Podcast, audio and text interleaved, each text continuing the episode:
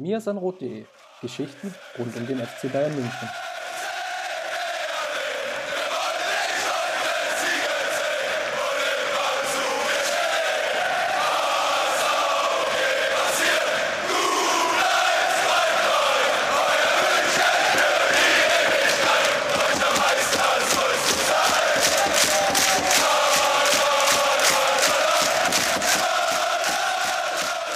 Servus und herzlich willkommen zum Mirsan Roth Podcast. Folge 267 steht heute an. Ja, und wir haben einiges aufzuholen. Die letzte Folge haben wir letzte Woche aufgenommen, ja, vor dem, vor dem ersten Champions League Spiel gegen Inter. Dementsprechend hieß die Folge natürlich auch Internationale. Und ja, seitdem ist einiges passiert. Bayern hat 2 zu 0 gegen Inter Mailand gewonnen. Bayern hat 2 zu 2 gegen den VfB Stuttgart am Wochenende in der Bundesliga gespielt. Und die Bayern haben am gestrigen Dienstag, wir nehmen am Mittwoch auf, ja, am Abend gegen den FC Barcelona und bei der Rückkehr von Robert Lewandowski mit 2 zu 0 gewonnen. Das gilt es natürlich heute zu besprechen und ja, ihr merkt es mal wieder, wenn äh, Justin Kraft, nämlich meine Wenigkeit, äh, der Moderator ist, dann äh, drückt sich Chris mal wieder. Wir haben ihn rausrotiert und wir haben auch umgestellt von einer Dreierkette zur Zweierkette. Ja, das hat sich diese Woche einfach nicht anders ergeben und auch mein Gast heute, Georg Haas, der musste kurzfristig einspringen. Ich bin dir sehr dankbar, dass du den Podcast diese Woche beziehungsweise zumindest am heutigen Tage gerettet hast. Servus, Georg. Hi Justin, du, wenn äh, Upamecano und Hernandez zu zweit die Restverteidigung stemmen, dann kriegen wir das auch zu zweit hin. Sehr gut. Gut, dann äh, schauen wir mal ganz kurz äh, auf rund um den FC Bayern. Ihr habt es gerade mitbekommen, ich habe es gesagt, es ist ein bisschen wild in der Vorbereitung gewesen. Dementsprechend hatte ich jetzt auch nicht die große Zeit, mich beispielsweise auf die Amateure vorzubereiten. Ähm, das Thema schieben wir jetzt schon seit Wochen ein bisschen vor uns her, aber ich verspreche, wir werden es wir werden's nachholen, wir werden einen tieferen Blick auf die Amateure nochmal äh, werfen und, und auch schauen, was da los ist. Ähm, grundsätzlich aber möchte ich jetzt hier nicht mit, mit Halbwissen um mich werfen und irgendwelche Spekulationen lostreten etc. Ähm, das kommt dann alles zu seiner Zeit mit äh, inhaltlicher Tiefe auch.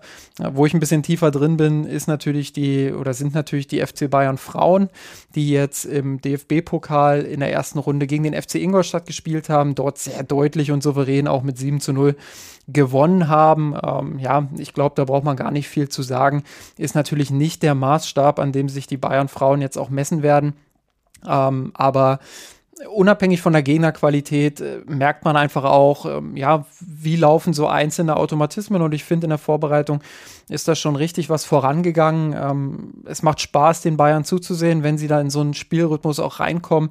Viel Bewegung, viel Dynamik, äh, gutes Kurzpassspiel. Man merkt schon, wo Alexander Strauß hin will. Auch das haben wir in der Vergangenheit im Podcast immer wieder auch aufbereitet und ihr findet auch auf mirsanrot.de in der Kategorie Frauen ja, einige Artikel dazu und ähm, dabei möchte ich es eigentlich diese Woche dann auch belassen. Der Hinweis noch, am Freitag diese Woche, nämlich am Freitagabend um 19.15 Uhr, glaube ich sogar, ähm, ist Anstoß in der Frauen-Bundesliga. Und das wird eine große Nummer in Frankfurt im Deutsche Bankpark, beziehungsweise wie man in Frankfurt sagt, im Waldstadion. Ähm, ja, werden die Bayern und Eintracht Frankfurt logischerweise die neue Saison eröffnen. Und ähm, ich muss sagen, ich freue mich sehr darauf. Äh, zwei der Top-Teams der, der letzten Saison, Frankfurt, die lange mithalten konnten, die natürlich einen sehr körperlichen Spielstil auch prägen, ähm, gegen die neu aufgestellten Bayern, zumindest neu, was jetzt den ein oder anderen Neuzugang angeht ähm, und auch den Trainerstuhl angeht. Insofern ja, direkt zu Beginn ein richtiger Kracher. Ich hoffe, dass viele ZuschauerInnen da sein werden. Ich hoffe, dass es eine tolle Kulisse wird, ähm, denn das haben sich diese beiden Teams äh, nicht nur wegen der letzten Saison verdient, sondern das hat sich der ganze deutsche Fußball der Frauen natürlich auch verdient. Deswegen, wenn ihr das hört, es gibt, glaube ich, also es gibt auf jeden Fall noch Tickets. Ähm, ja, schaut vorbei bei der Eintracht, holt euch Tickets, wenn ihr Zeit habt, wenn ihr in der Nähe seid, wenn ihr das Spiel gucken wollt. Es wird guter Fußball. Da lehne ich mich mal aus dem Fenster. Ähm, und ich glaube, die Tickets kosten irgendwas zwischen 8 und 10 Euro oder so. Also äh, ich würde mal sagen, finanzierbar. Gönnt euch und schaut euch dieses Spiel unbedingt an. Wenn ich da vielleicht noch kurz ergänzen kann, ich habe die Woche auch einen äh, Rasenfunk dazu gehört äh, mit ausführlichem Vorbericht zur Bundesliga-Saison. Äh, du warst ja auch dabei. Also ich bin tatsächlich, äh, ich freue mich drauf. Ich werde das Eröffnungsspiel leider verpassen, also auch nicht im Fernsehen verfolgen können, aber nur vier Tage später, und das wird dann das erste Spiel sein, das ich mir anschauen kann, geht es gegen Real Sociedad in der Champions League Quali los. Ist ja auch äh, sehr wichtig. Absolut, ja, das wird auch ein, äh, eine sehr heiße Nummer. Ähm, bin ich gespannt. Das wird auf jeden Fall direkt mal zeigen, wo die Bayern Frauen stehen. Ja, und genau das hat man sich auch äh, von der letzten Woche mit diesen drei Spielen bei den Männern so ein bisschen ähm, erhofft, sage ich mal, dass man danach weiß, wo stehen die Bayern mit einer Woche Inter Mailand, äh, dann ähm, gegen den VfB Stuttgart am Wochenende in der Bundesliga und jetzt gegen den FC Barcelona mit 2 zu 0. Äh, der Sieg, ich habe es vorhin gesagt, Georg, lass uns mal vielleicht allgemein starten, bevor wir so ein bisschen ins Detail gehen. Ähm, jetzt haben wir da diese drei Ergebnisse, 2 zu 0 gegen Inter. Ich würde mal sagen, ähm, ja, mit einer ordentlichen Leistung, ähm, sehr gut angefangen in der zweiten Halbzeit so ein bisschen auch den Rhythmus gehen lassen, sage ich mal. Ähm, hätte vielleicht auch ein bisschen knapper ausgehen können, aber insgesamt glaube ich eine ordentliche Leistung gegen den VfB Stuttgart dann das 2 zu 2 ja, wo man auch viele Phasen hatte im Spiel. Ich glaube, da kann man sicherlich auch ein paar gute Punkte mit rausziehen, ähm, aber eben auch viele nicht so gute Punkte, insbesondere dann auch in der Schlussphase, wo man ja, das äh, auch wieder in der zweiten Halbzeit eigentlich, wo man das Spiel so ein bisschen auch hergeschenkt hat. So, und dann äh, hast du jetzt gegen den FC Barcelona einen 2 zu 0 Sieg gehabt, der auf dem Papier natürlich wunderbar klingt, wo wir später auch nochmal ins Detail gehen, wo die Leistung jetzt vielleicht nicht ganz so, ähm, ja, nicht ganz so überzeugend war von den Bayern. Was, was nimmt man jetzt aus dieser Woche mit diesen drei Spielen mit? Wie bewertest du das? Ja, das ist, für mich steht, Ambivalenz ist so ein bisschen das Wort, das über allem steht, weil wenn du von weit weg drauf schaust, so Helikopterperspektive, Champions League, Todesgruppe, wir haben so ein bisschen drüber diskutiert, ist es die stärkste Bayern-Gruppe der letzten 10, der letzten 20 Jahre. Man kann für alles einen Case machen. Auf jeden Fall die stärkste seit langem und wahrscheinlich auch die stärkste Champions League-Gruppe dieses Jahr. Und dann hast du die ersten beiden Spiele in Mailand bei Internationale und gegen den sehr starken FC Barcelona, die massiv aufgerüstet haben im Sommer und gut in die Saison gestartet sind.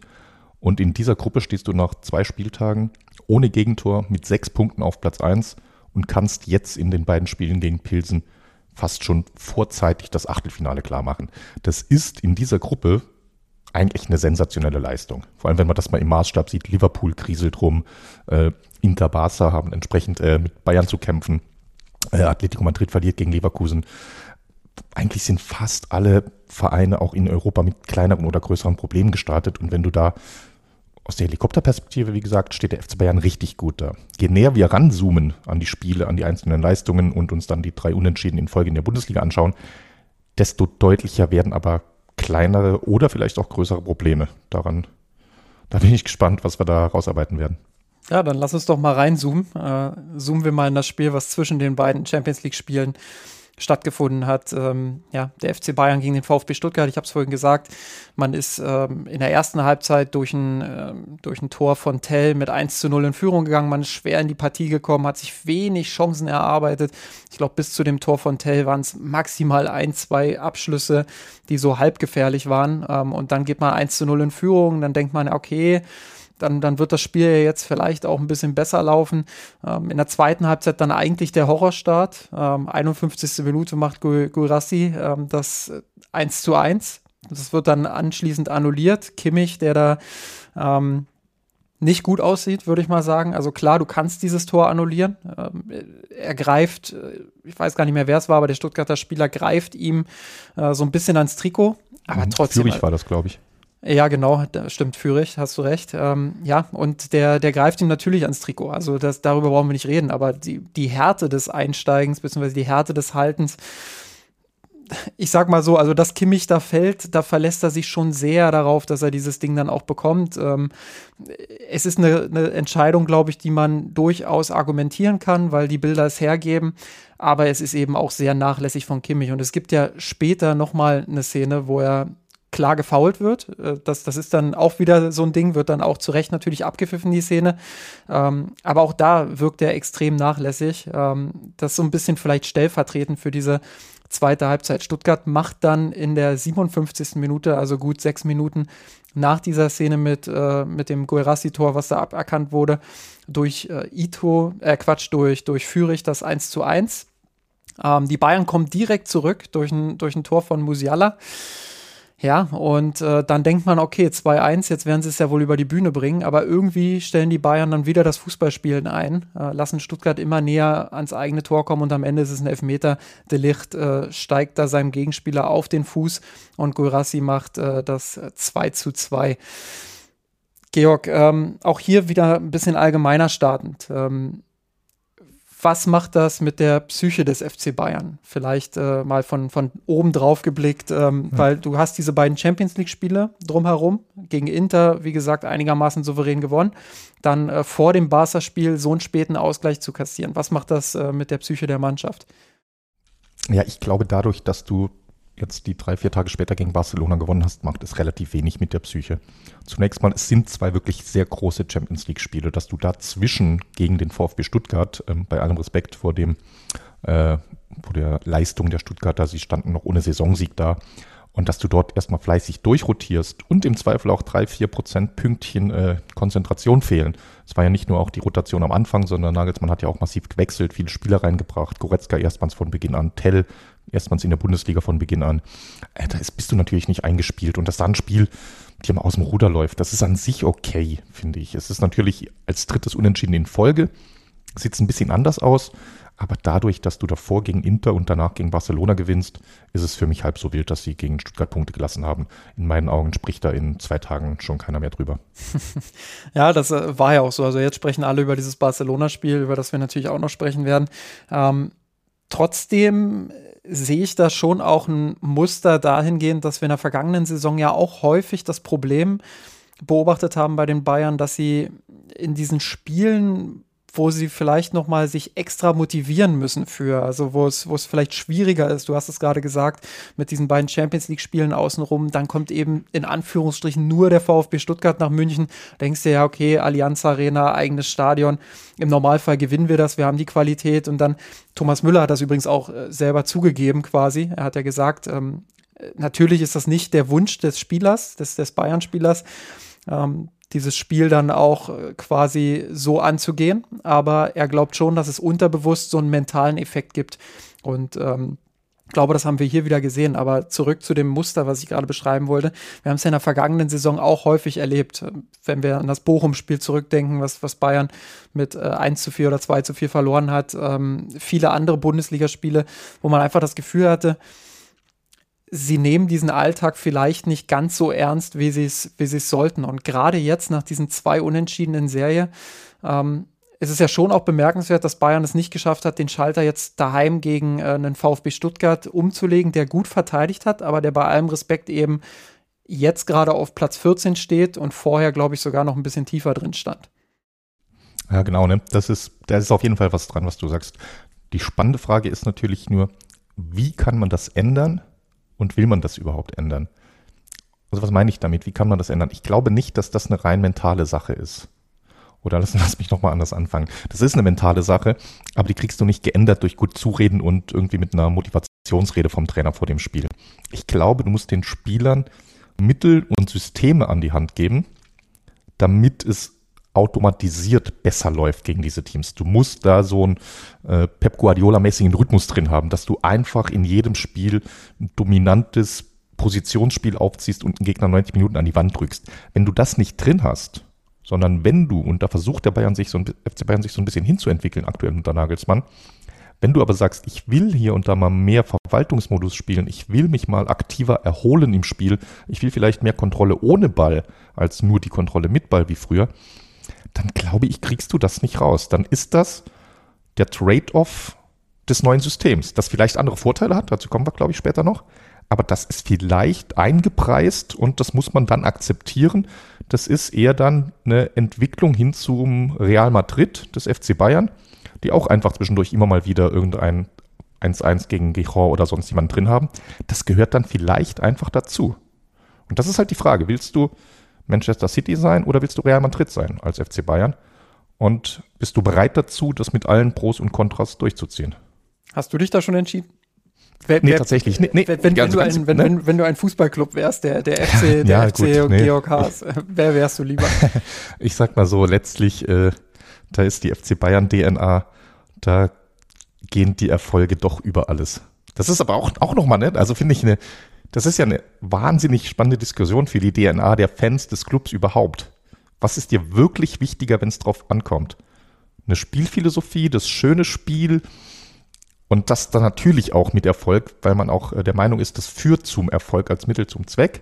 Oder ist es eher ähm, ja, das erfolgsorientierte Real Madrid-Modell, wo du sagst, es ist uns total egal, wenn Pep Guardiola hier gefeiert wird für irgendwas Innovatives und äh, äh, Julian Nagelsmann dort und welcher Trainer auch immer, Thomas Tuchel, alle, die können, sollen alle ihre Spirenzchen machen und äh, für ihre taktischen Innovationen gefeiert werden. Wir spielen unseren trockenen Fußball Dazu gehört ab und zu mal ein 1-1 in der Liga. Dazu gehört vielleicht auch mal nicht zehnmal nacheinander Meister zu werden. Oder vielleicht auch nur dreimal innerhalb von zehn Jahren, wie es, glaube ich, bei Real in den letzten Jahren mal der Fall war, bevor jetzt Barcelona geschwächelt hat. Aber wir haben eine größere Stabilität in K.O.-Spielen und sind in der Lage, dort vielleicht öfters zu gewinnen. Also das ist eine, finde ich, was, wo bist du? Auf welcher Seite? Also erstmal glaube ich, dass der FC Bayern sich ganz klar äh, eher Richtung früher Barca und früher äh, Pep Guardiola und ähm, jetzt eben Manchester City. Äh, also ich glaube, da würde sich Bayern eher einordnen, zu sagen, wir wollen in der Bundesliga ähm, sowieso jedes Spiel gewinnen. Das will Real Madrid auch, keine Frage. Ähm, aber ich glaube, dass, dass man da ähm, schon noch viel Wert drauf legt, dass man äh, da souverän von Anfang an auch zeigt, wer eben deutscher Meister wird. Ähm, klar, wir können darüber diskutieren, wie viel Schaden richtet jetzt so, ein, so, eine Serie mit drei Unentschieden intern wirklich an. Ich glaube, es gab ein bisschen Unruhe, die wurde auch so ein bisschen von außen reingetragen, zumindest nach dem, was jetzt äh, auch Leon Goretzka beispielsweise nach dem Barcelona-Spiel gesagt hat, der äh, meinte, dass intern alles in Ordnung ist, dass man sich gut versteht und etc., dass da viel zu viel reingeredet wurde auch. Klar, das muss er sagen. Äh, was, was soll er auch sonst sagen? Ich glaube schon, dass da ein bisschen Unruhe jetzt auch vorhanden war intern. Das hat man Julian Nagelsmann auch angemerkt auf der PK vor dem Barca-Spiel, dass da ein bisschen Druck äh, im Kessel ist.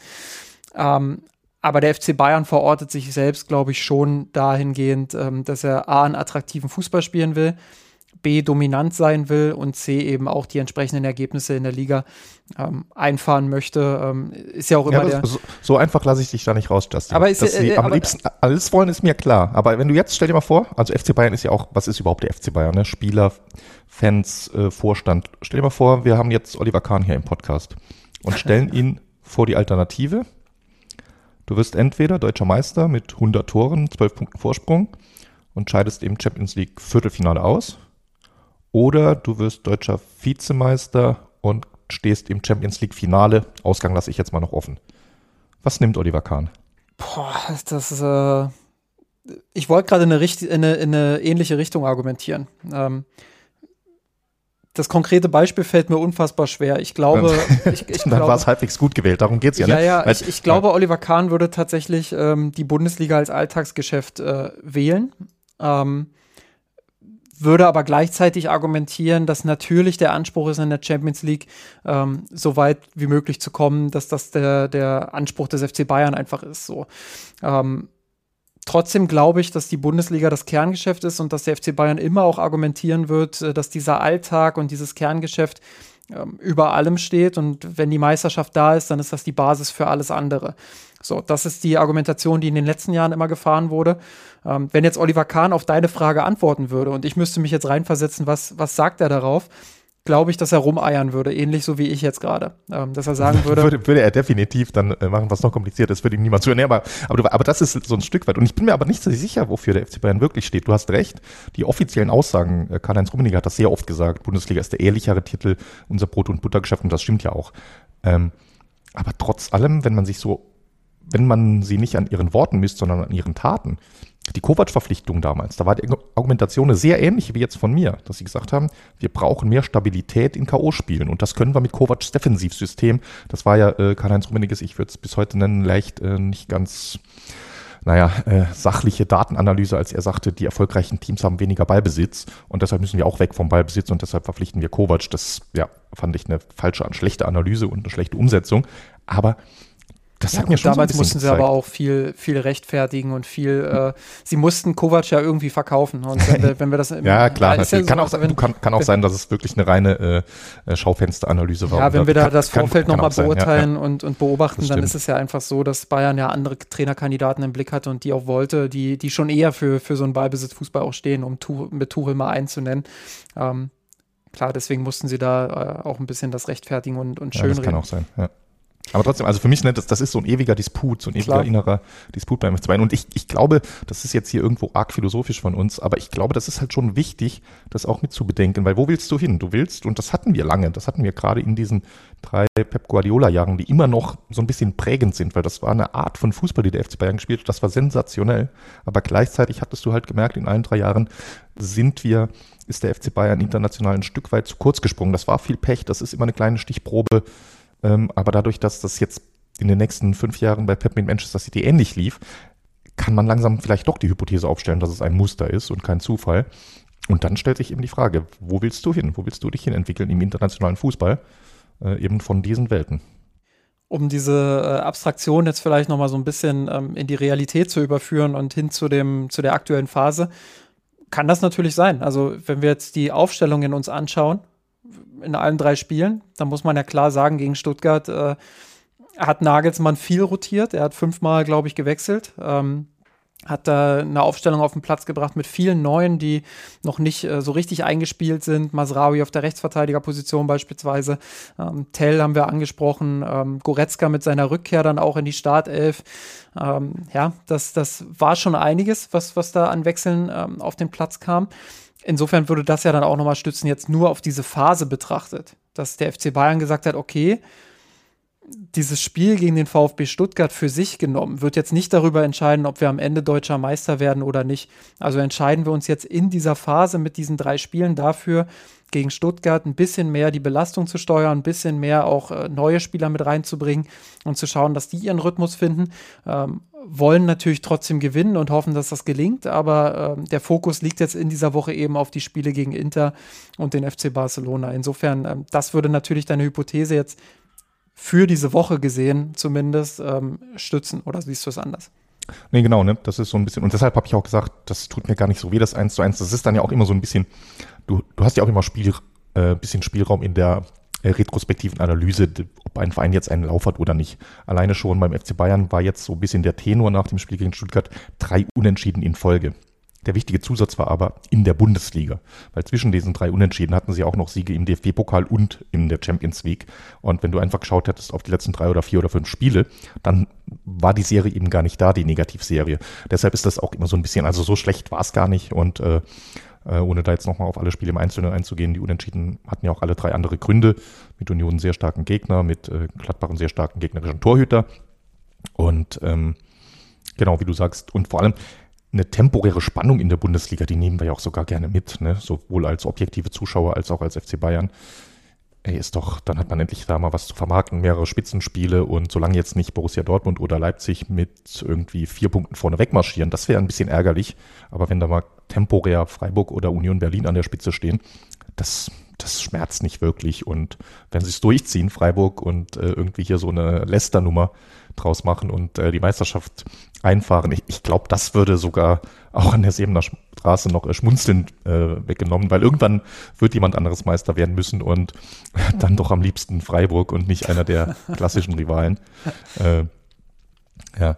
Also da sehe ich, ich, ich glaube, da ist man entspannt. Ich meine, in Bayern ist man nie entspannt, das wissen wir. Aber äh, dafür, dass es der FC Bayern ist, ist die Situation relativ entspannt, denke ich. Ja, das denke ich auch. Ähm, dann lass uns mal auf die Champions League gucken. Wenn, wenn wir jetzt bei der Hypothese bleiben, dann äh, müsste ja Stuttgart das mit Abstand schwächste Spiel gewesen sein und gegen Inter und Barca ähm, hat der FC Bayern dann wie gewohnt abgeliefert und ähm, ja, seine, seine bestmögliche Leistung dann auch gezeigt. Wenn wir jetzt äh, wieder die Helikopterperspektive einnehmen und schauen, okay, 2-0 gegen Inter auswärts, 2-0 gegen den FC Barcelona zu Hause. Ja, was wollt ihr eigentlich? Alles richtig gemacht. Aber wie zufrieden bist du leistungstechnisch mit dem FC Bayern in diesen, in diesen beiden Spielen? Und äh, ist es ihm gelungen, quasi ähm, ja, den, den bestmöglichen FC Bayern oder den zurzeit bestmöglichen FC Bayern zumindest auf den Platz zu bringen? Ja, wenn du es so formulierst, äh, liegt die Antwort schon ein bisschen in der Frage. Ne? Wenn das der aktuell bestmögliche FC Bayern ist, dann hat der FC Bayern doch größere Probleme, als ich es gerade äh, skizziert habe. Denn mit der Leistung, vor allem gegen Barcelona, können sie nicht zufrieden sein. Inter fand ich noch besser. Äh, die Leistung war vielleicht auch nicht objektiv gesehen die allerdominanteste. Aber ich hatte ja vorher so ein bisschen gesagt und auch äh, zu geschrieben oder ich habe das so formuliert, Inter war für mich so eine Art Sechs-Punkte-Spiel, weil das war enorm wichtig, da erfolgreich in die Champions League-Runde zu starten, eben wegen des drohenden Barca-Spiels danach und der potenziell unglücklichen Tabellenkonstellation. Und den Inter zu führen und dann ist immer noch ein Auswärtsspiel in Mailand, ähm, ja, hat der FC Bayern nicht immer gut ausgesehen, je nachdem, gegen wen es ging. Und da das mitzunehmen, einfach auch halb abgezockt ein Auswärtsspiel 2 zu 0 mitzunehmen und nach einer Führung ein bisschen nachzulassen, Inter vielleicht hier und da einen Tick zu viel ins Spiel kommen zu lassen. Ich wollte gerade sagen, das also okay. erste, erste Halbzeit und äh, bis zum bis zum 2 zu 0 war ja, äh, ich würde sagen, in vielen Phasen sehr gut, in einigen Phasen genau. okay. Ja, ne? So, deshalb, und das finde ich, das finde ich entspannter. Nach einer Führung dann, ja, klar, man will den Gegner nicht reinkommen lassen, aber ey, das ist, wie gesagt, die sind, das ist eine europäische Top-Mannschaft, vielleicht keine der Top 5, aber Top 10 oder Top, mindestens mal Top 20 Mannschaft in Europa. Und du spielst auswärts bei denen, für dieses auch eine Todesgruppe, also auch ein sehr wichtiges Spiel. Das heißt, die fighten da auch und ähm, äh, haben die Fans zu Hause. Also das finde ich okay. Und du hast es gerade schön am Punkt gemacht. Und gegen Barcelona war es dann ja genau umgekehrt. Da haben sie explizit nicht gut gespielt und die Tore haben sie, wenn man so will, gerettet. Und, und das ist halt der springende Unterschied. Barcelona, die erste Halbzeit, du hast vielleicht was im Kopf, aber ich kann mich spontan nicht dran erinnern, wann der FC Bayern spielerisch zuletzt so schlecht aussah in einer einzelnen Halbzeit. Nee, ich muss auch sagen, ich war äh, ehrlich gesagt ziemlich ähm, enttäuscht ist das falsche Wort, aber ähm, schon überrascht darüber, wie der FC Bayern in diesem Spiel agiert hat. Also du hast ja da äh, ein Team gehabt, das wirklich äh, gute Ballbesitzstrukturen hatte, den Ball gut hat laufen lassen, immer wieder sich gute Chancen auch herausgespielt hat, griffig im Pressing war, aggressiv war im Pressing, ähm, gut, gut nicht nur kombiniert hat, sondern eben auch äh, gegen den Ball sehr wachsam war, ähm, sich einen guten Plan auch zurechtgelegt hat. Äh, und das andere Team war eben der FC Bayern. Das muss man ganz klar so sagen. Das ist äh, das, das ist so und ähm, deswegen war ich auch überrascht. Äh, Thomas Müller, wie gesagt, der hat ja vor dem Spiel gesagt, dass, dass, äh, dass das durchaus mal vorkommen kann, dass man in einem Spiel wie gegen Stuttgart, dass man da mental vielleicht unterbewusst nicht ganz so auf der Höhe ist, aber wenn es dann gegen die Großen geht, sowohl in der Bundesliga als auch äh, in der Champions League, dann bist du automatisch heiß, dann bist du automatisch motiviert. Ich würde in der ersten Halbzeit die ersten fünf bis acht Minuten so ein bisschen ausklammern. Da hatte ich das Gefühl, die Bayern kommen echt gut rein. Aber dann kam, äh, ich weiß gar nicht mehr, wer es war, irgendjemand hat im Mittelfeld einen saublöden Fehlpass gespielt. Und plötzlich war Barca das dominierende Team und Bayern kam überhaupt nicht mehr rein in dieser ersten Halbzeit, hat überhaupt keinen Zugriff mehr gefunden. Ähm, und das hat mich schon sehr überrascht, dass äh, ich will nicht alles auf diese Szene jetzt ähm, äh, fokussieren, weil es ist selten eine Szene, die irgendwie äh, was komplett verändert, aber auch wenn das immer gerne so dargestellt wird, beziehungsweise das gerne das Narrativ ist, aber irgendwie hast du dann ab dieser Szene auch immer wieder mehr Unsicherheiten drin gehabt, weniger Präzision, ähm, äh, wirklich saublöde Fehlpässe teilweise im Mittelfeld, die äh, teilweise unter Druck entstanden sind, äh, ohne, ohne Druck entstanden ohne Druck, sind. Ja, genau. Also das äh, völlig überraschend, finde ich. Ähm, klar, ja, ist, lass, die Bayern, lass, lass mich den Satz noch ganz kurz ja. zu Ende bringen. Ähm, die Bayern hatten jetzt keine einfache Phase, klar. Äh, von den Ergebnissen her, das macht was mit deinem Kopf. Ähm, auch von der Leistung her haben sie gemerkt, das ist nicht mehr ganz so flüssig wie zu Beginn. Und dann kommt eben Barcelona, die natürlich, du hast es gesagt, einen ganz anderen Saisonstart hatten, mit einer ganz anderen Brust da quasi in, in München auftreten. Insofern, das war schon erwartbar. Aber dass die Bayern dann da so sich, sich unterbuttern lassen, sage ich mal, ähm, das war für mich schon überraschend. Ja, genau. Äh, der Vollständigkeit halber, der Pass, den du im Kopf hast, den hat Kimmich gespielt. Und äh, Petri hat ihn abgefangen, glaube ich. Da sah aber nicht nur Kimmich schlecht aus, auch äh, Sabitzer, der gedachte Passempfänger, der stand nämlich eigentlich günstiger zum Ball. Er hat sich aber nicht auf den Ball zubewegt und Petri ist dann an ihm vorbeigesprintet. Aber definitiv der äh, Hauptfehler liegt natürlich bei Kimmich. Nee, aber was du, was du da gerade gesagt hast, das ist nämlich das für mich und das war so ein bisschen dieser Moment, wie ich ihn lange nicht mehr gesehen habe. Natürlich spielt Bayern irgendwann immer mal zwischendurch schlecht. Manchmal ist es ähm, eine mentale Sache, manchmal einfach nur ein starker Gegner. Aber in dieser ersten Halbzeit, da wirkte das phasenweise wie, als wäre der FC Bayern so irgendwie der unterklassige Verein fast. Das klingt ja. jetzt ein bisschen zu hart, aber diese, diese Unsauberkeiten in ein, zwei, drei Kontersituationen, aus denen mehr drin gewesen wäre, wo der Reihe nach äh, äh, Mané, Sané und Thomas Müller Probleme haben mit der Ballkontrolle, Ballverarbeitung, einfache Pässe nicht hinbekommen. Müller spielt da mal Sané in den Rücken bei einem 3-Meter-Pass am 16er. Äh, Mané braucht gefühlt zwei Sekunden für eine Ballannahme. In der Zeit hat äh, Petri den Ball angenommen, sich zweimal um die Achse gedreht und einen Pass gespielt. Und das war das hat ja irgendwie, ich habe heute Morgen noch mit einem äh, Freund telefoniert, mit dem ich regelmäßig Spiele schauen fahre. Das hat uns erinnert äh, an äh, Christian Dell gegen äh, Lionel Messi vor zehn Jahren. Und das hat man so lange nicht aber die schweren Geschütze aus. Nee, aber, aber, ne, aber das, also so schlimm war es nicht. Es war nur so, äh, die Vibes waren so ein bisschen da. Und das war, das war schon seltsam. Selbst Kimmich ist da irgendwie gerade im direkten Vergleich gegenüber äh, Sergio Busquets, der immer noch, äh, egal wie alt er ist, eine Ballsicherheit, das ist ja Wahnsinn. Ja. Und selbst Kimmich ist da ein bisschen abgefallen und äh, Jamal Musiala war eigentlich der Einzige, der technisch auf Augenhöhe mit Barca gespielt hat in der ersten Halbzeit. Und das war, das war irgendwie das Verrückte. Dass, wie gesagt, dass ein Gegner mal mit breiter Brust nach München kommt äh, und dann eine echt famose erste Halbzeit spielt, das ist okay. Das gehört zum Fußball dazu. Offener Schlagabtausch. Äh, ja, zumal es auch der FC Barcelona ne? ist. Ne? Eben, also das, das muss man das ja auch einordnen, dass das genau, Barcelona genau, genau. ist einfach jetzt weder Weltklasse, mit zumindest äh, was das individuell angeht. Nagelsmann hat es vor der Partie auch gesagt, unter Xavi eine gute Entwicklung genommen, der hat echt gute Ideen. Ähm, und das sieht man natürlich auch, dass Barca sich jetzt da unabhängig davon, was jetzt alles rund um den Club passiert, das will ich mal ausklammern, aber dass Barca da eine gute Entwicklung im, im sportlichen Bereich genommen hat, das sieht man einfach auch. Und deshalb darf natürlich oder sollte natürlich nicht die Erwartung sein. Ich finde, das ist wichtig, dass wir das jetzt auch einordnen, dass wir beide natürlich nicht die Erwartung haben, dass der FC Bayern da von der ersten Halbzeit oder ersten Minute an äh, den FC Barcelona an die Wand spielt und irgendwie äh, mit 15 zu 2 Torschüssen äh, überspitzt gesagt in die, in die Kabine geht. Also das, das erwartet man natürlich Eben, nicht. Genau. Aber wie du schon gesagt hast, also das, den Punkt finde ich halt wirklich interessant.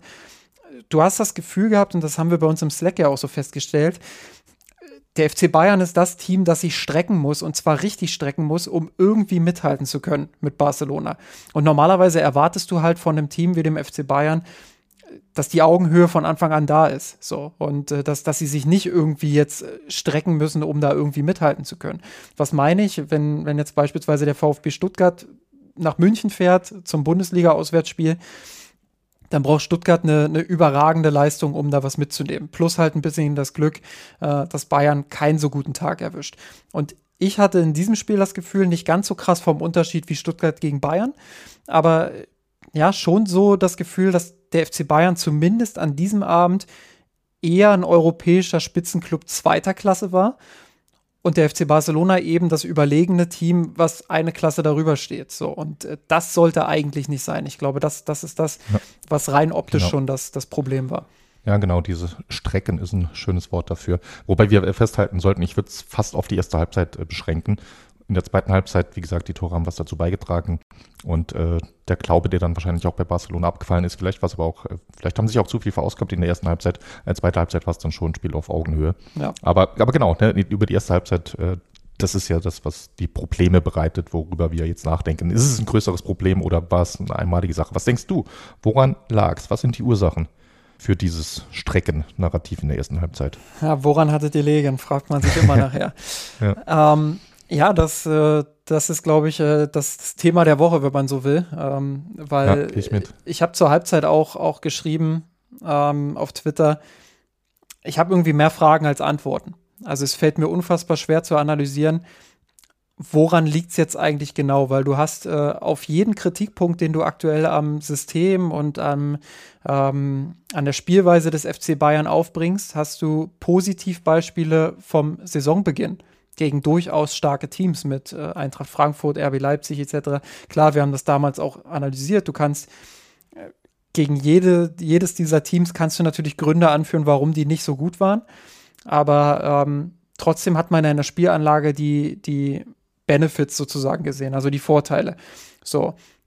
Und äh, vieles von dem scheint jetzt nicht mehr zu funktionieren. Ich glaube, gegen Barcelona, ähm, wenn wir uns jetzt da mal auf die erste Halbzeit beschränken, dann sind mir da vor allem zwei Dinge besonders aufgefallen. Das ist einerseits ähm, das Pressing. Ich finde, dass der FC Bayern überhaupt nicht griffig war im Pressing, also überhaupt nicht äh, nachgeschoben hat, sondern quasi immer darauf gewartet hat, dass der FC Barcelona das Spiel aufbaut und dann darauf gezählt hat, dass man die Duelle teilweise sogar in, in Harakiri 1 gegen 1 Situationen, also wenn ich überlege, wie oft Dembele alleine ähm, ins 1 gegen 1 gehen konnte, boah, das ist schon abenteuerlich. Also das sollte, sollte eigentlich nicht sein, sondern da sollte mindestens mal ein 2 gegen 1 stattfinden auf dem Flügel. Ähm, also das Pressing hat mir überhaupt nicht gefallen. Weder das Pressing noch das Gegenpressing. Bayern hat kaum hohe Ballgewinne gehabt. Ich kann mich da in der ersten Halbzeit, glaube ich, an eine Szene erinnern, äh, die man dann schlecht ausgespielt hat. Aber ansonsten ähm, haben sie es kaum geschafft, den Ball auch mal zu erobern. Klar, Barcelona mit der ganzen Identität, die in den letzten Jahren sicherlich ein Stück äh, verloren gegangen ist, aber äh, trotzdem merkt man diesem Team natürlich an, dass es sehr ballsicher ist. Aber der Anspruch des FC Bayern muss es ja trotzdem sein, auch im Pressing hoch zu agieren, aggressiv zu agieren, sich die Bälle zurückzuerobern. Ähm, und das ist das eine, was mir nicht so gefallen hat. Und das andere ist auch wieder so eine spielphilosophische Frage. Ähm, wie fähig ist der zentrumsfokussierte Fußball von Julian Nagelsmann auf diesem Niveau? Also wenn, wenn wirklich so Teams kommen wie der FC Barcelona, ich, ich würde jetzt mal den FC Union tatsächlich sogar dazu zählen, weil sie für mich äh, in der Defensivarbeit ja schon eine der stärksten Mannschaften Europas aktuell sind, ähm, was jetzt nur das Verteidigen angeht. Ähm, und da finde ich, fehlen den Bayern manchmal die Lösungen. Und ähm, äh, ja, das äh, unter anderem äh, gefällt mir halt zum Beispiel nicht, dass Davies sehr viel im Halbraum oder im Zentrum unterwegs ist statt beispielsweise mal die Breite zu halten und dann auch das Spiel zu verlagern und wirklich die, dieses Tempo, was er ja auch hat und die Qualitäten im 1 gegen 1, die er hat, die noch mehr zu nutzen, indem man das Spiel über, recht, äh, über rechts aufbaut und dann mal eine Verlagerung auf Davis spielt. Das kommt mir in dieser Saison viel zu selten. Also, äh, weil eben links dann teilweise gar keiner steht, sondern die Bayern, wenn sie über rechts aufbauen, ähm, auf der ballfernen Seite einrücken und dort äh, das Spiel eng machen. Ich, ich sehe natürlich den Grund dafür und die Vorteile, äh, dass man im, im, Pressing dann theoretisch kurze Wege hat, sofort kompakt ist, ähm, fürs Kurzpassspiel auch viele Optionen hat. Aber trotzdem würde ich mir wünschen, dass wenigstens ein Spieler dann die Breite hält, um diese Möglichkeit der Verlagerung äh, zu geben. Und ich glaube, damit hat Bayern gerade in der ersten Halbzeit auch Probleme gehabt, weil Barcelona natürlich sehr gut gepresst hat und ähm, vor allem das Mittelfeld sehr gut zugestellt hat, immer Druck auf den Ball bekommen hat, also das, was Bayern auf der anderen Seite nicht geschafft hat. Ähm, und da wäre so eine Verlagerung einfach mal als Entlastung gut gewesen. Und das, finde ich, haben sie in der zweiten Halbzeit ein bisschen besser gelöst, weil da haben dann äh, jetzt Davies konkret, glaube ich, nicht, aber da haben dann ähm, Manet und Sané, glaube ich, ein bisschen breiter agiert als in der ersten Halbzeit. Also ein bisschen mehr dann auch die, die Breite gehalten. Mhm. Ähm, und das war so eine kleine Umstellung, so ein kleiner Kniff von Nagelsmann, wo ich glaube, ähm, dass das dazu beigetragen hat. Klar, die Tore sind immer noch der, der Hauptgrund, glaube ich, dafür, dass das Spiel dann so gekippt ist. Aber das hat dann auch dazu beigetragen, dass Bayern ein bisschen mehr auf Augenhöhe war. Also diese beiden Punkte würde ich jetzt mal vielleicht ähm, ja, auf den Problemtisch legen. Ja, let, letzteres, lass uns mal zuerst bei dem äh, strategischen Zentrumsfokus bleiben. Letzteres finde ich eine gute Beobachtung. Ich habe zufällig heute Morgen, nämlich dann nicht mit eigenen Federn schmücken, eine schöne Analyse dazu gesehen auf äh, Twitter. Ich weiß gar nicht mehr bei wem, so schön am äh, Schachbrett mit den Positionen hin und her. Der hat da genau das aufgezeigt, was dir auch aufgefallen ist, nämlich, dass vor diesem Tor, vor diesem sensationell gut rausgespielten Tor von äh, Leroy Sané, war es genau das mit ähm, Manet und Sané selbst standen enorm breit und haben dadurch erstmals im Spiel, wenn man so will, äh, für gewisse Abstände in der Innenverteidigung oder in der Viererkette, nicht in der Innenverteidigung, in der Viererkette von Barca gesorgt. Und genau in diese Schnittstelle hat dann äh, zwei Pässe später, das war auch super rausgespielt, äh, fast One-Touch über äh, Musiala und Masraoui. Und in die Schnittstelle dann reingespielt. Sani hat sich gut durchgesetzt und das ging zum ersten Mal da, weil sie vorher das Spiel breit gemacht haben und da die Barca-Verteidigung vor Probleme gestellt haben. Ja. Also also das, das passt. Aber nochmal äh, zurück ganz auf kurz, diesen, John, ja. John McKenzie war das, ähm, von, ja, das passt, von Tifo, ja. Tifo Football. Genau. Äh, für, für The Athletic machen die das unter anderem.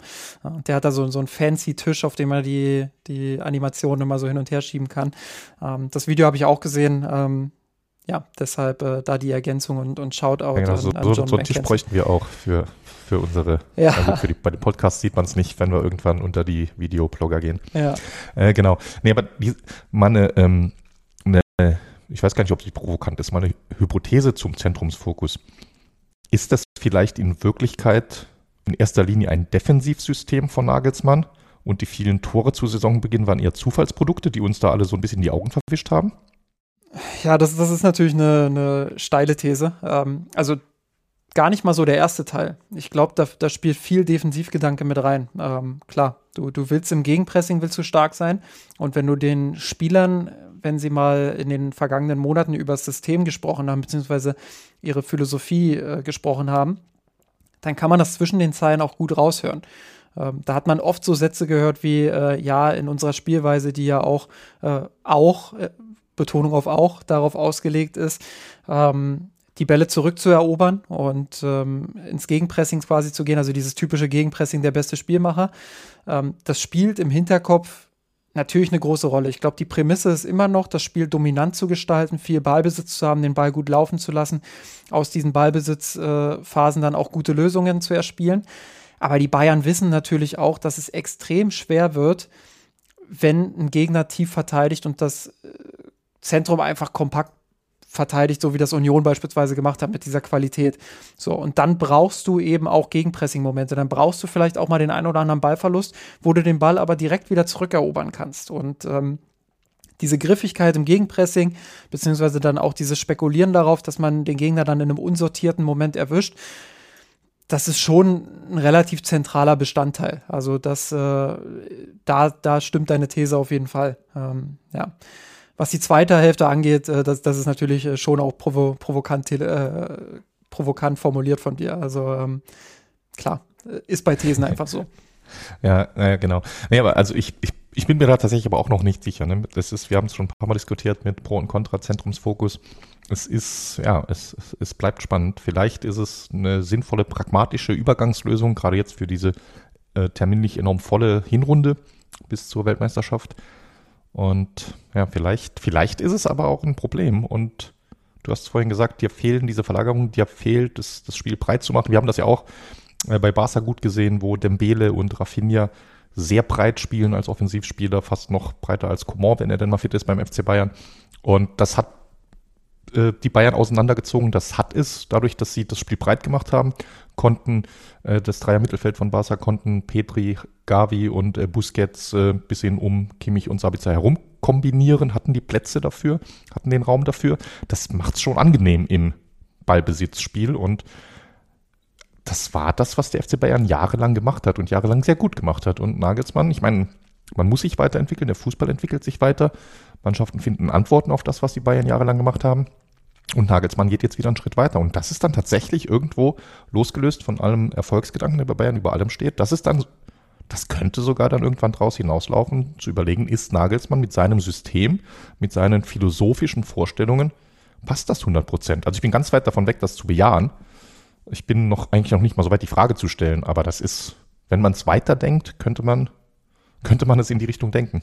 Du meinst, du bist weit davon entfernt, das zu verneinen, oder? Also, du hast gerade gesagt. Jetzt, jetzt weiß ich nicht mehr, warum ich die Frage gestellt habe. Kann sein. Du hast gesagt, äh, äh passt das zu 100 Prozent zum FC Bayern? Und dann hast du gesagt, du bist weit davon äh, entfernt, das zu bejahen.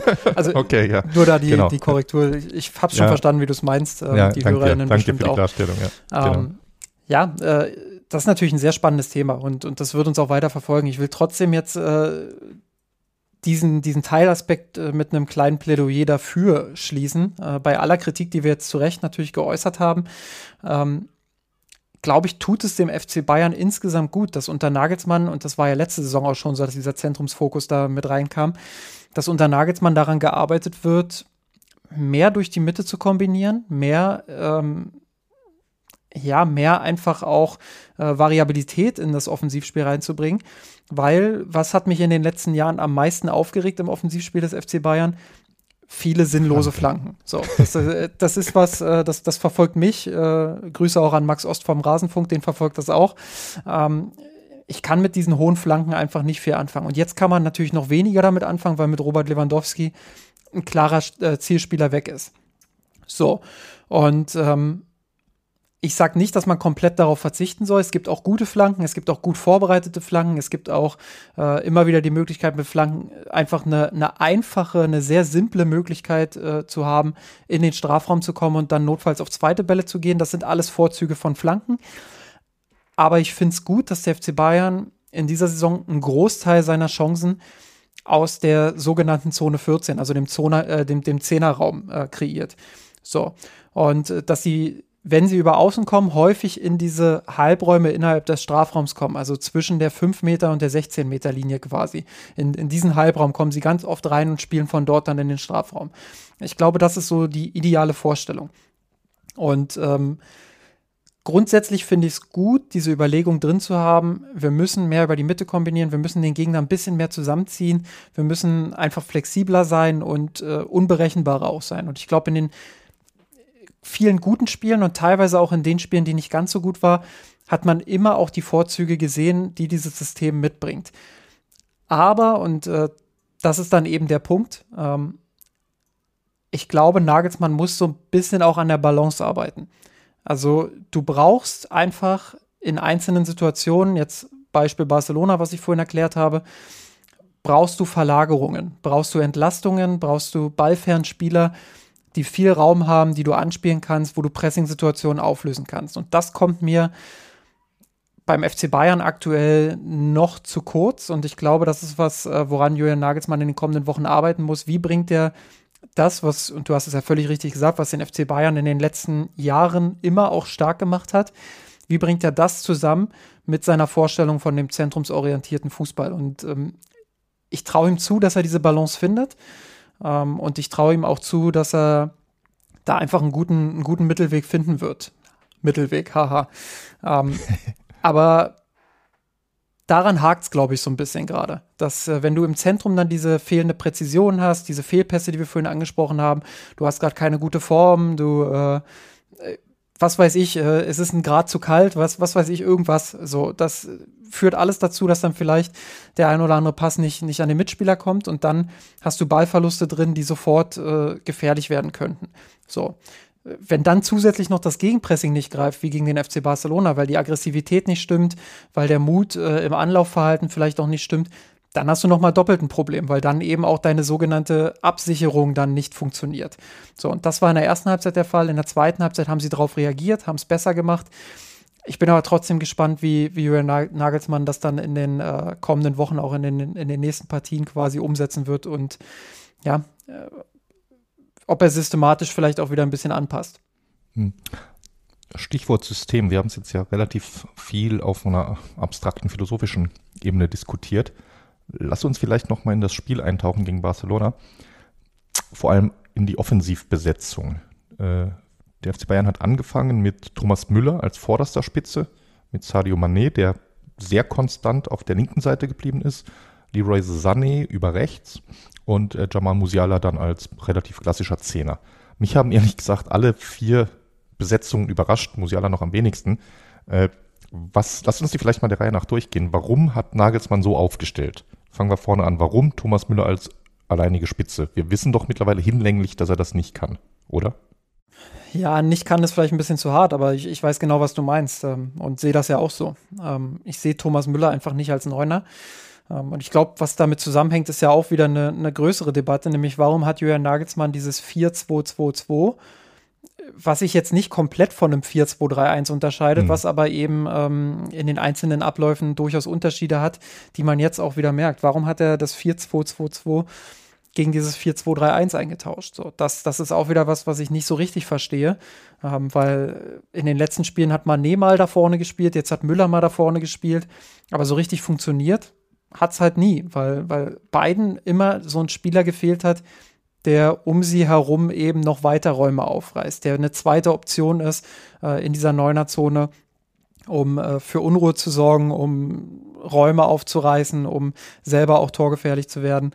Ähm, und ich weiß gar nicht, ich glaube, das ist gar nicht so eine personelle Geschichte, sondern äh, dann wirklich auch wieder eine systematische, wo man ähm, nicht so ganz nachvollziehen kann, warum Nagelsmann jetzt wieder auf dieses äh, 4-2-3-1 umgeswitcht hat. Ähm, weiß nicht, ob du dafür irgendwelche Erklärungen findest. Ja, nee, genau, Ge geht mir ähnlich. Also genau das, ne? gerade Thomas Müller ist ja der Prototyp. Ich hatte überlegt, wenn er im 4-2-2-2 geht, Müller, dass Müller vielleicht vorne drin spielt, weil ich dachte, dann würde Müller als einer der beiden Stürmer äh, gegen den Ball konsequent auf äh, Sergio Busquets schieben.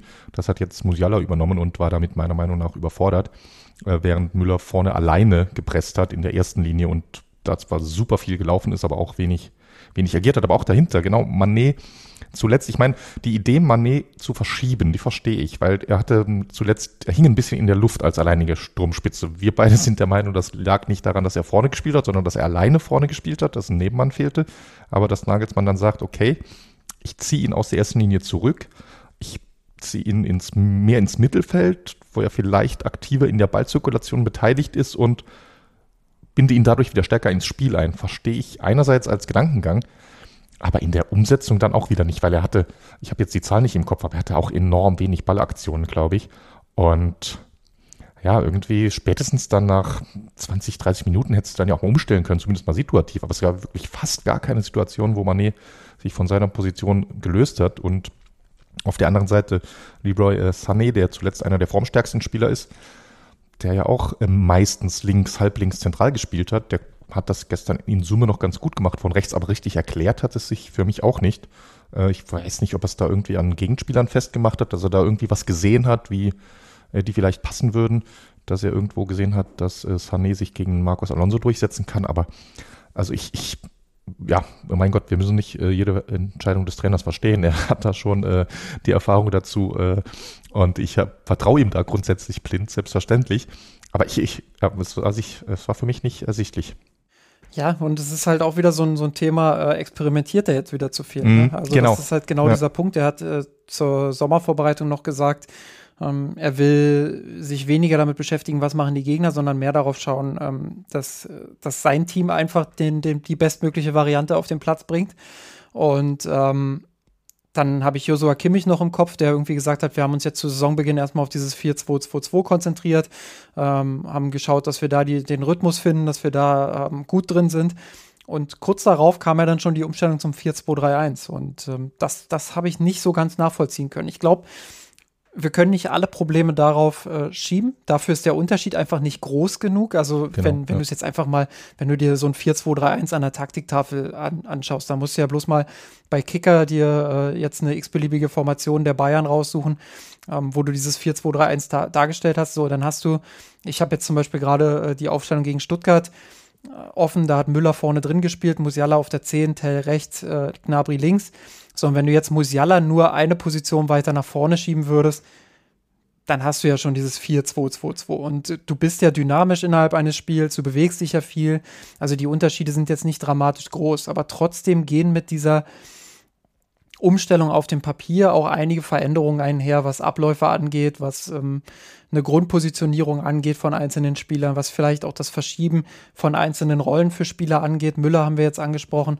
Ähm, ja, das, das, äh, oder auch Manet, der, der so ein bisschen nach, seinen, nach seiner Form dann auch sucht. Ähm, das sind einfach kleine Veränderungen, die im großen Puzzle des, äh, der Probleme, sage ich mal, da vielleicht auch dann einfach eine, äh, das ein oder andere Puzzleteil zumindest einnehmen. Ja, definitiv. Ne? Also es ist ja, vielleicht, keine Ahnung, vielleicht, vielleicht wird es demnächst irgendwo ein, ein Knoten lösen und äh, in zwei Wochen sitzen wir hier und sagen, ja, war doch total logisch, das hatte Nagelsmann immer im Kopf. Ja. Und äh, er ist ja auch, er gibt ja auch ganz interessante und äh, wenn er die richtigen Fragen gestellt bekommt, auch sehr informative Pressekonferenzen. Vielleicht bekommt er mal in den nächsten Tagen eine Frage in die Richtung gestellt, wo er genau darauf eingehen soll und äh, liefert eine Erklärung. Und ja. ansonsten kommt jetzt auch, wenn ich es richtig im Kopf habe, gleich wieder eine Länderspielpause. Äh, kann natürlich auch sein, dass er jetzt bis dahin sich erstmal über der, ins Ziel rettet und äh, dann wieder ein bisschen die, das, die kurze Pause zum Durchschnaufen nutzt, um sich neu aufzustellen. Absolut. Abschließend für dieses Segment vielleicht auch nochmal, ähm, weil ich mich erinnere, dass du nach ein oder zwei Spielen direkt diesen Vergleich schon mal aufgemacht hast. Ähm, dieser Lewandowski-Manet-Vergleich. Ähm, ganz interessant. Mhm. Ich habe jetzt auch äh, für, für Spox einen Artikel geschrieben, äh, wo ich so ein bisschen äh, die Daten verglichen habe, jetzt nicht nur von den beiden, sondern insgesamt, wie spielt der FC Bayern mit oder wie hat er mit Robert Lewandowski gespielt und wie ohne. Ähm, und es ist schon bemerkenswert, das zieht sich jetzt äh, tatsächlich so weiter, während wir am Anfang ja noch gesagt haben, okay, das könnte sich vielleicht noch mal äh, dann so ein bisschen auch korrigieren, wenn, wenn die Sample Size einfach ein bisschen größer ist. Aber äh, hier einfach mal ein paar interessante Zahlen. Also Ballkontakte, Lewandowski 36,7, Manet 36,4, Ballkontakte im Angriffsdrittel, Lewandowski 21,9, Manet 23,6. Ballkontakte gegnerischer Strafraum 8,35 bei Lewandowski, 8,22 bei Manet. Dann hast du äh, angespielt worden 45 bei Lewandowski, bei Manet 44,7. Pässe 23,5 Lewandowski, 22,9 Manet. Äh, durchschnittliche Schussdistanz beispielsweise 11,5 Meter bei Lewandowski, 10,6 Meter bei, bei Manet. Ähm, Schüsse insgesamt 4,8 zu 4,22. Also äh, ja, wenn man jetzt mal die Tore außen vor lässt und die Expected Goals beispielsweise, dann könntest du die Werte nebeneinander legen und dann könntest du fragen, wer ist wer und äh, mhm. du hättest gar nicht wirklich eine Ahnung. Ja, und das ist natürlich äh, frappierend und das kann so nicht äh, der Plan sein. Ne? Da sind wir uns, glaube ich, einig. Das ja. war von der ersten Kommunikation an, als Sadio Mané kam, war klar, er kommt nicht als 1 zu 1 Ersatz für Robert Lewandowski. Natürlich, er kommt ein Stück weit als Ersatz, als Aushängeschild der Offensive, aber dass man Mané anders einsetzen muss als Lewandowski, um ihn ideal, um von seinen Stärken zu profitieren, das sollte selbsterklärend sein. Insofern ist das tatsächlich überraschend. Ja, absolut. Und äh, ich finde auch, dass die starken Abschlussspieler des FC Bayern zu selten in gute Abschlusspositionen kommen. Das ist vielleicht dann auch nochmal abschließend so ein, so ein Problem. Ähm, Leroy Sané beispielsweise, ich finde, das ist ein sehr starker Abschlussspieler. Ich habe jetzt die, die Werte nicht mehr ganz vor, vor Augen, aber ich glaube, der macht in etwa so viele Tore, wie er an Expected Goals auch hat. Ähm, und das ist insofern bemerkenswert, weil eben Sané viele Abschlüsse von außerhalb des Strafraums nimmt.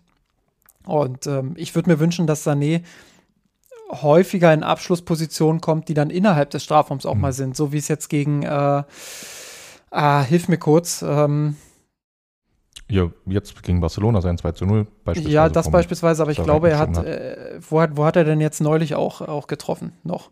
Es waren so viele Spiele, äh, verschwindet gerade alles, ich bin mir nicht sicher. Jetzt habe ich es gegen Gladbach, ähm, das, das Tor, wo er im Strafraum angespielt wird und dann, da hat er vorher auch die ein oder andere gute Chance vergeben, das ist auch richtig. Aber ähm, ja, er, er, er ist für mich ein guter Abschlussspieler. Er ist jetzt keiner, der irgendwie äh, Lewandowski da alleine ersetzt. Das, das natürlich nicht, aber er hat einen guten Abschluss. Ähm, er sollte häufiger in gute Positionen gebracht werden.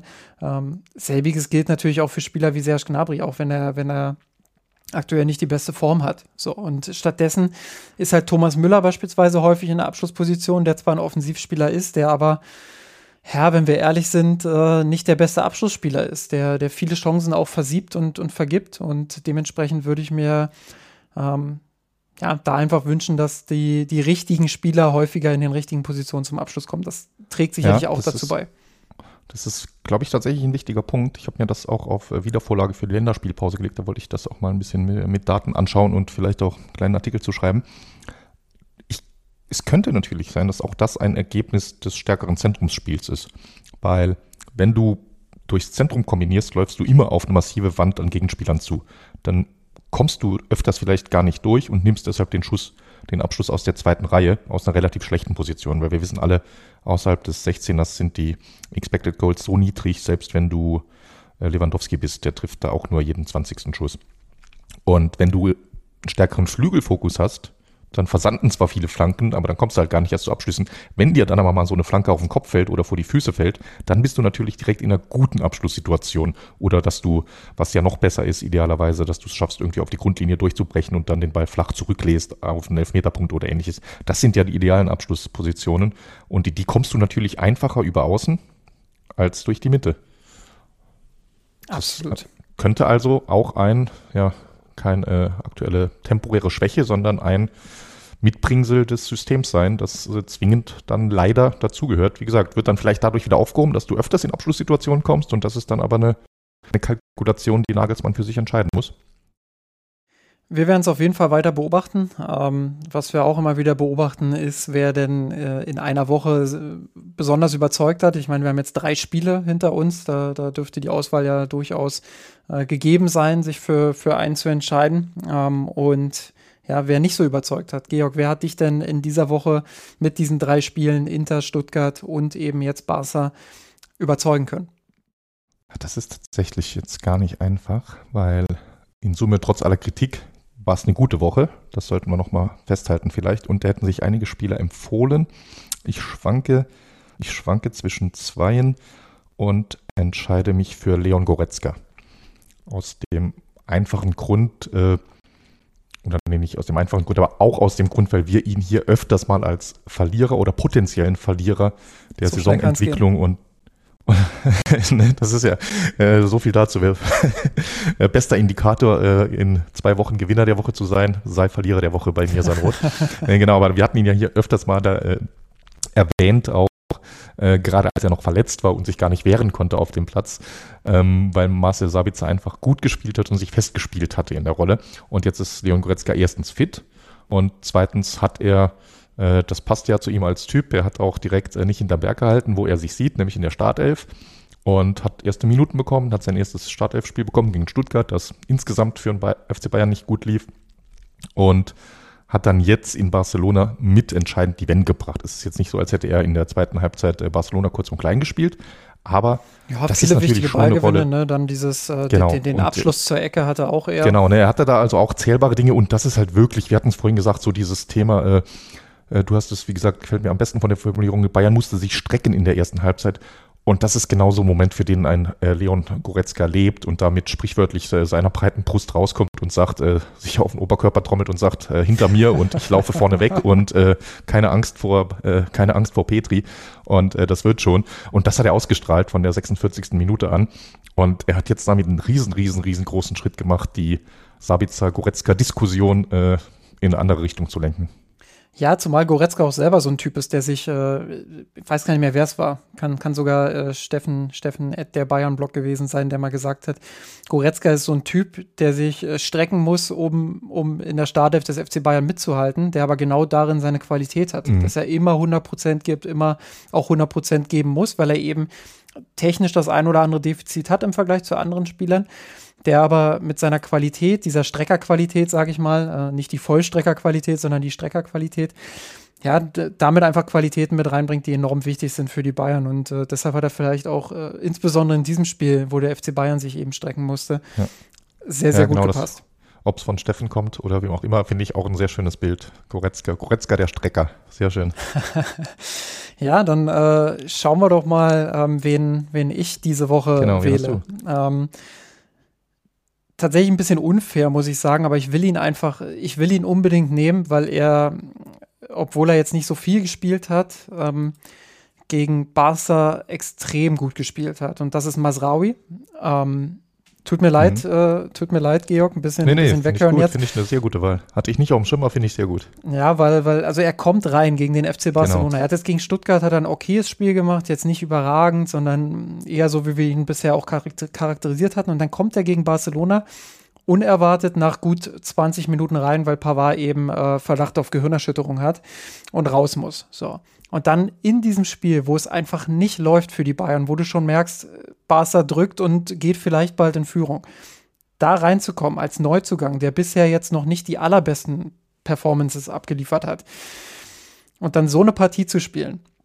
Also ich habe jetzt keine, keine direkten Statistiken äh, vor Augen hier, aber der hat so viele Bälle hinten gewonnen, der hat äh, so viele Angriffe von Bas vom, vom FC Barcelona gestoppt und hat so viel da, da, dazu beigetragen, dass Bayern hinten einfach auch stabiler wurde, ähm, dass ich ihn jetzt einfach nennen muss. Und äh, auch im Offensivspiel war er dann immer aktiver, hat immer mehr sich auch getraut, äh, teilzunehmen. Ich kann mich erinnern, ähm, wir haben in einer Folge mal über ihn gesprochen, da habe ich gesagt, er muss mutiger werden, das wird schon noch kommen und äh, das ist als Neuzugang auch ganz normal. Aber man wünscht sich dann eben auch gerade von Neuen, dass sie keine Angst vor Fehlern haben, sondern dass sie ihren Stempel dem Spiel aufdrücken wollen. Und genau das habe ich jetzt gesehen gegen den FC Barcelona von ihm. Ähm, und deshalb ist er für mich äh, einer der Gewinner dieser Woche. Und das ist wirklich spannend, weil das sind ja zwei Positionen mit Goretzka und Sabitzer äh, und Masraui und Pavard, wo wir jetzt in den letzten Wochen viel darüber diskutiert haben, ja, das, das ist erstmal fest so. Dass, äh, Pavard mhm. und Sabitzer haben sich so festgespielt, das wird schwer für die beiden da wieder reinzukommen oder überhaupt reinzukommen. Und jetzt haben wir dieses Spiel und ich glaube, wir denken beide jetzt ein bisschen anders darüber und sagen, hey, Top-Leistung von beiden. Äh, bei Goretzka vielleicht noch mal ein bisschen sicherer, dass er sowieso in die Startelf zurückkehrt, weil er einfach ein anderes Standing hat. Aber auch Masraoui hat sich jetzt, glaube ich, die, die Chance zumindest verdient, ähm, häufiger mal von Anfang an zu spielen oder zumindest eingewechselt zu werden. Ja, natürlich, genau, ne, finde ich eine sehr schöne Wahl. Hätte ich auch äh, in dem Sinne nicht auf dem Schirm gehabt, aber wie du es beschreibst, ist genau richtig. Das war die Phase, in der er reinkam, da schwamm Bayern ja richtig und äh, dann stabil zu sein. Ich habe äh, während deiner Lobeshymne gerade mal geschaut. Er hat äh, vier von vier Defensiv-Zweikämpfen gewonnen. Er hat äh, vier äh, Klärungsaktionen gehabt, äh, von Huscore so gewertet. Das ist, das ist beides sehr stabil, vor allem keinen einzigen Zweikampf verloren. Ne? Gegen, wir haben äh, im Vorfeld davon geredet, wie gut Dembele beispielsweise in Form ist, als, und das wissen wir alle schon seit seinen Zeiten in Dortmund, äh, wie gut er im Tempo-Tripling ist. Und gegen Dembele keinen einzigen Defensiv-Zweikampf zu verlieren. Dembele hat sogar die Seite gewechselt werden. zwischendrin. Also das, das kommt ja auch noch dazu. Dembele ja. hat zwischendrin äh, seine Seite gewechselt, weil er einfach genau. keine Lust mehr auf dieses Richtig, richtig, ja, ja, ja.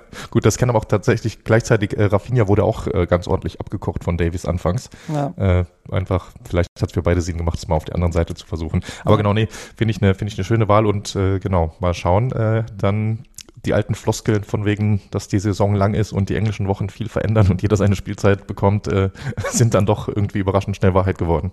Absolut. Ähm, dann mache ich mal weiter mit meinem äh, genau äh, der, der, der, der mich nicht so überzeugt hat, sagen wir es mal so. Ähm, und wir haben ihn schon mal genannt in dieser Saison und ich will ihn jetzt einfach wieder nennen, weil ich das Gefühl habe, dass ihn keiner so richtig auf dem Schirm hat und äh, das ist Manuel Neuer. Ähm, weil er wieder gegen den FC Barcelona Szenen drin hatte, die für ihn einfach komplett untypisch sind. Nämlich äh, dieses ähm, zu kurze Pässe, Fehlpässe spielen, Unsicherheit ausstrahlen. Ich habe nicht das Gefühl, dass er gerade bei 100 Prozent ist. Und ähm, ich frage mich wirklich, woran das liegt. Ob das jetzt einfach der normale Prozess ist, ähm, in, der normale Alterungsprozess, sage ich mal, dass da einfach ähm, ja jetzt die Zeit gekommen ist, wo, wo er also besser sowieso nicht mehr wird, aber wo er, wo er eben sein Niveau auch nicht mehr auf dem höchsten Level halten kann oder ob das nur eine Phase ist und er abermals äh, zurückkommt. Ich kann mich erinnern, wir haben vor, äh, vor ein paar Jahren auch schon mal die De Debatte gehabt, als es da mit seinen Verletzungen dann auch mhm. ähm, ja, ziemlich danach aussah, dass er vielleicht nicht mehr der Alte werden könnte. Ähm, und dann kam er wieder überragend zurück, hat sein Niveau halten können und, und wirklich auch war, war der Rückhalt, den sich der FC Bayern erwünscht und erhofft. Aber aktuell sieht das nicht so gut aus. Er hat fast in jedem Spiel zwei, drei Pässe mit dabei, die für ihn untypisch sind, wo er den Gegner einlädt zum Kontern, wo er wirklich auch große Chancen teilweise verursacht hat. Und ähm, ja, deshalb ist, ist er diese Woche wieder auf der Verliererseite bei mir.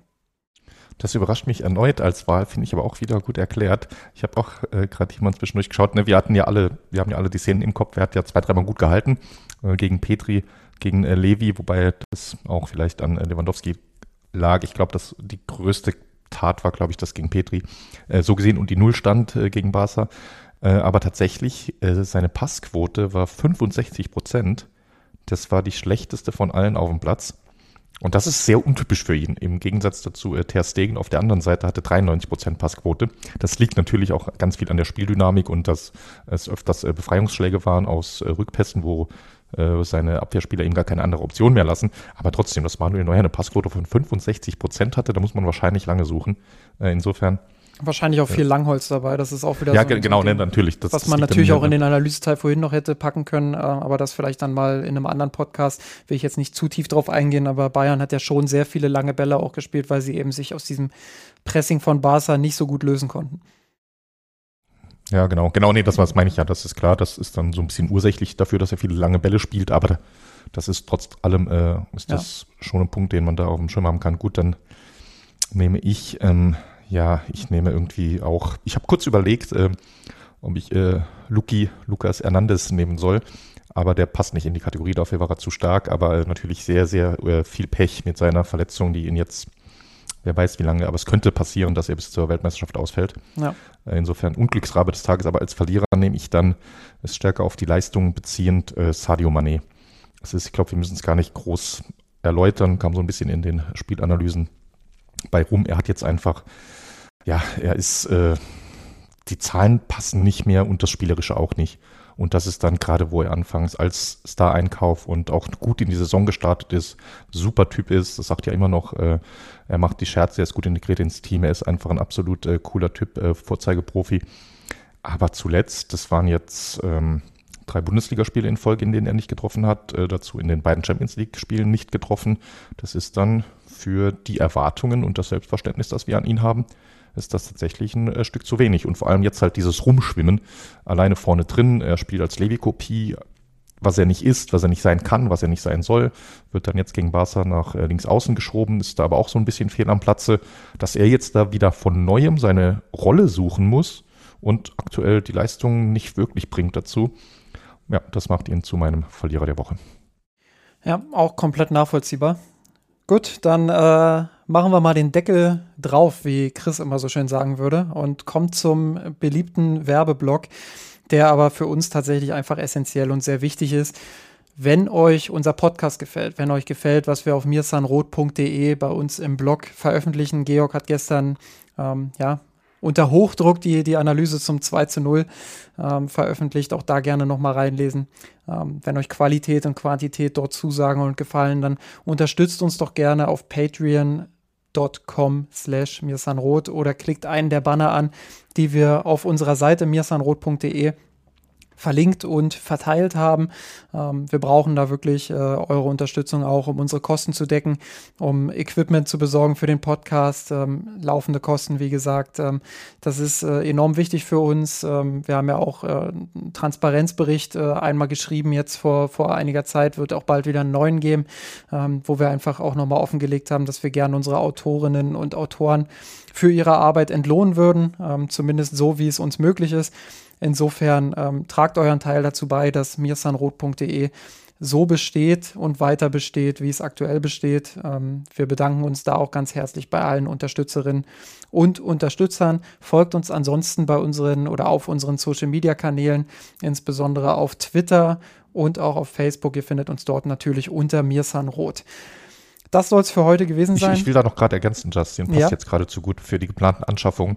Äh, ich sag jetzt einfach mal so, wenn wir da noch ein äh, bisschen mehr sammeln, dann schaffen wir uns vielleicht auch eines Tages so einen, diesen Hockeytisch an und dann kannst du, Justin, uns da mal die, die Laufwege von Jamal Musiala erklären. Äh, äh, Ja. Das wäre doch was. Da, da, brauchen wir aber auch noch Kosten für ein Studio. Ich weiß gar nicht, ob das Ja, ja das meine ich ja damit. Hockey, Hockeytisch, der natürlich, der, der muss sich ja irgendwo entfalten, der Tisch. Da braucht es ein Studio drumrum in Dream Big. Think Big, genau. Ja, das, Äh, das, Da müssen wir hin. Also eines Leute, ihr Tages. habt ihr habt's gehört, Georg hat äh, große Erwartungen an euch. Also auf geht's. Ähm, und ja, Georg, bei dir wollte ich mich auf jeden Fall noch bedanken. Nicht nur bei unseren Hörerinnen, sondern auch bei dir. Hab's eingangs gesagt, die Organisation war diese Woche relativ schwierig. Wir haben jetzt äh, um 13.30 Uhr am Mittwoch angefangen zu podcasten. Ich glaube um 11 oder um 10 oder so habe ich dir geschrieben, äh, ob du heute einspringen kannst und du warst sofort äh, zur Stelle. Insofern, das wünscht man sich doch von einem äh, souveränen Kaderspieler, wie du es bist. Ähm, und vielleicht sehen wir nicht nur Masrawi und, und Goretzka demnächst häufiger in der Startelf, sondern dich, wie in den letzten Wochen ja sowieso auch. Hast ja auch überzeugt. Danke, danke. Und äh, hat wie immer viel Spaß gemacht und allen viel Spaß beim Zuhören. Dann hören wir uns nächste Woche wieder. Macht's gut. Ciao, ciao.